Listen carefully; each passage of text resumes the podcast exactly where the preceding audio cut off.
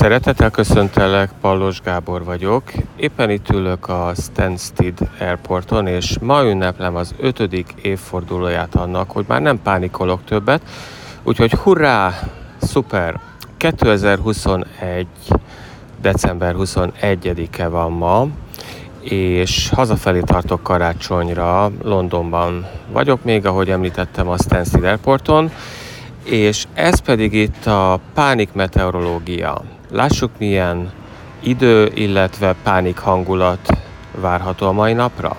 Kezdjük akkor talán először is az időjárás jelentéssel. Szóval 2021. december 21-e van ma, és az ország nagy részén napos idő várható, Tiszántúlon északkeleten lehetnek közepesen vagy erősen felhős területek, Dunántúltól, északnyugattól megnövekszik majd a fátyolfelhőzet, és néha akár északkeleten futóhózápor sem kizárt, azonban az ország nagy részére az jellemző, hogy csapadék nem valószínű, ami nagyon-nagyon szuper, és már is eljutunk ezáltal a pánik meteorológiai részhez, ahol szeretném a jó hírt közölni veled már is.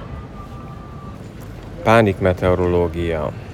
Az az igazság, hogy ma úgy gondolom, hogy nem kell pánikrohamra számítani, Megmondom, hogy miért nem szerintem. A következő időjáráson alapuló gondolataim vannak, ugyanis a mai napra az ország nagy részére napos idő várható, és az évszakhoz képest abszolút egyező, tökéletes, gyönyörű idő, szép, normális idő várható ma. És ennek köszönhetően ugye se hidegfronti hatás, az tegnap-tegnap előtt volt, Szerencsére melegfronti hatás sem várható, így se fejfájás, se rossz közérzet, hasonlók nem nagyon fogják befelhősíteni a mai napot. Lesznek azonban olyan helyek az országban, ahol egy kicsit felhős lesz, de az valószínűleg csak hab lesz a tortán, azt mondanám legalábbis, úgyhogy ma pánikmentes napra lehet számítani az időjáráson alapulva. De vajon akkor mire is javasolnám, hogy használd a mai napot? Először is azt mondanám, hogy vedd észre, hogy két pánikroham között vagy, amennyiben pánikbetegségről van szó, ugye? Két pánikroham? Így van, mert a legutóbbi pánikrohamod és a legközelebbi pánikrohamod között vagy éppen most.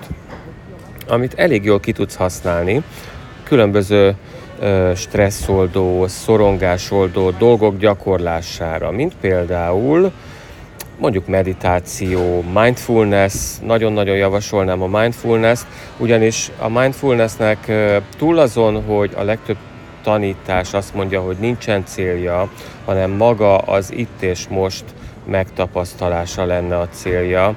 Ám mégis sok mindenre jó mindemellett. Mint például az, hogy meg tudod tanulni, hogy tanulja, tanulja lehessél a saját gondolataidnak. Nincs ennél jobb pániktalanító módszer, mint hogy a tanulja legyél a gondolataidnak. Vagy pedig tudod még a mai napot használni esetleg arra is, egyéb elfoglaltságaid mellett természetesen, hogy felteszed magadnak több ízben, mondjuk óránként, lássuk mi lesz a válaszod a következő kérdésre. Mire tanít a pánikom? Tényleg, gondolkodtál már azon? Mire tanít a pánikod vajon? Hm? Jó kérdés lehet. Tanít-e egyáltalán bármire, vagy csak elcseszi az életet? mi van akkor, hogyha tanít is valamire, mondjuk azon, hogy esetleg rossz úton jársz, esetleg a pánik, mint intőjel, de ha ez így van, akkor mitől intene, mire figyelmeztet, miről, melyik út az konkrétan, amelyikről leszeretne téríteni, hogyha lenne az embernek füle, aki meghallaná, ugye? Tehát mire tanít a pánikod?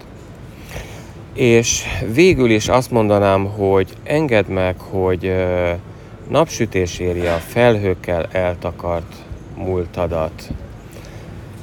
Hogy, hogy engedd meg, hogy végig tudjad gondolni, hogy mik is azok az elzárt múltbéli rossz dolgok, negatív dolgok, kellemetlen dolgok, amik nagyon-nagyon rég nem láttak már napvilágot, amik nagyon-nagyon szeretnének felszínre jönni.